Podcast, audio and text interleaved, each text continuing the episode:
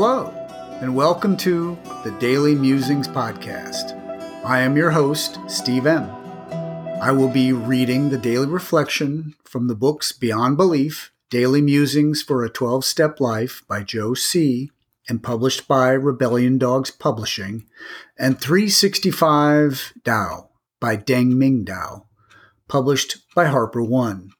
To be clear, I have not received permission from either publisher to reproduce this content in any form. It is strictly intended for my personal use and the enjoyment of my family and a few close friends. I hope you enjoy today's Daily Musings.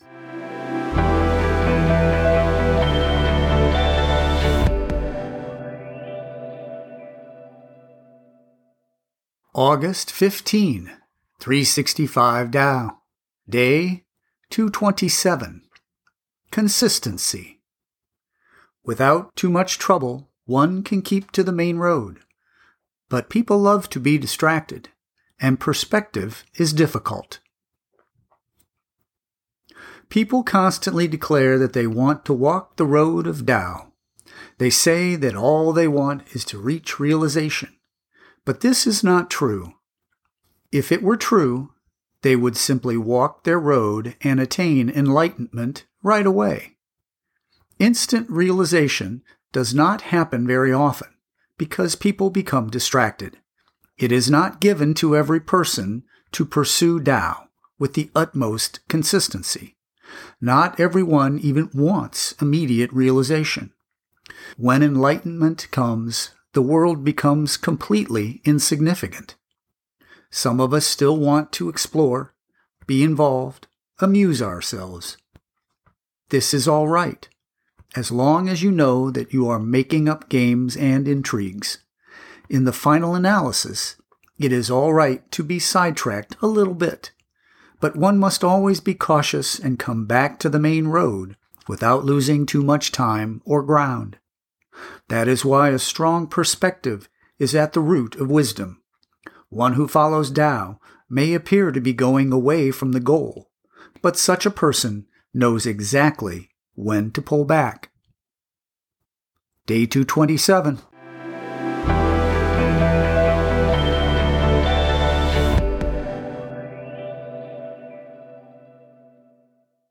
And now, Beyond Belief. Daily Musing for August 15. Today's quote Every defeat, every heartbreak, every loss contains its own seed, its own lesson on how to improve your performance the next time. Og Mandino, 1923 to 1996. Having a slip seems tragic. Some of us are reticent to take our own recovery for granted, never looking past more than a day or so.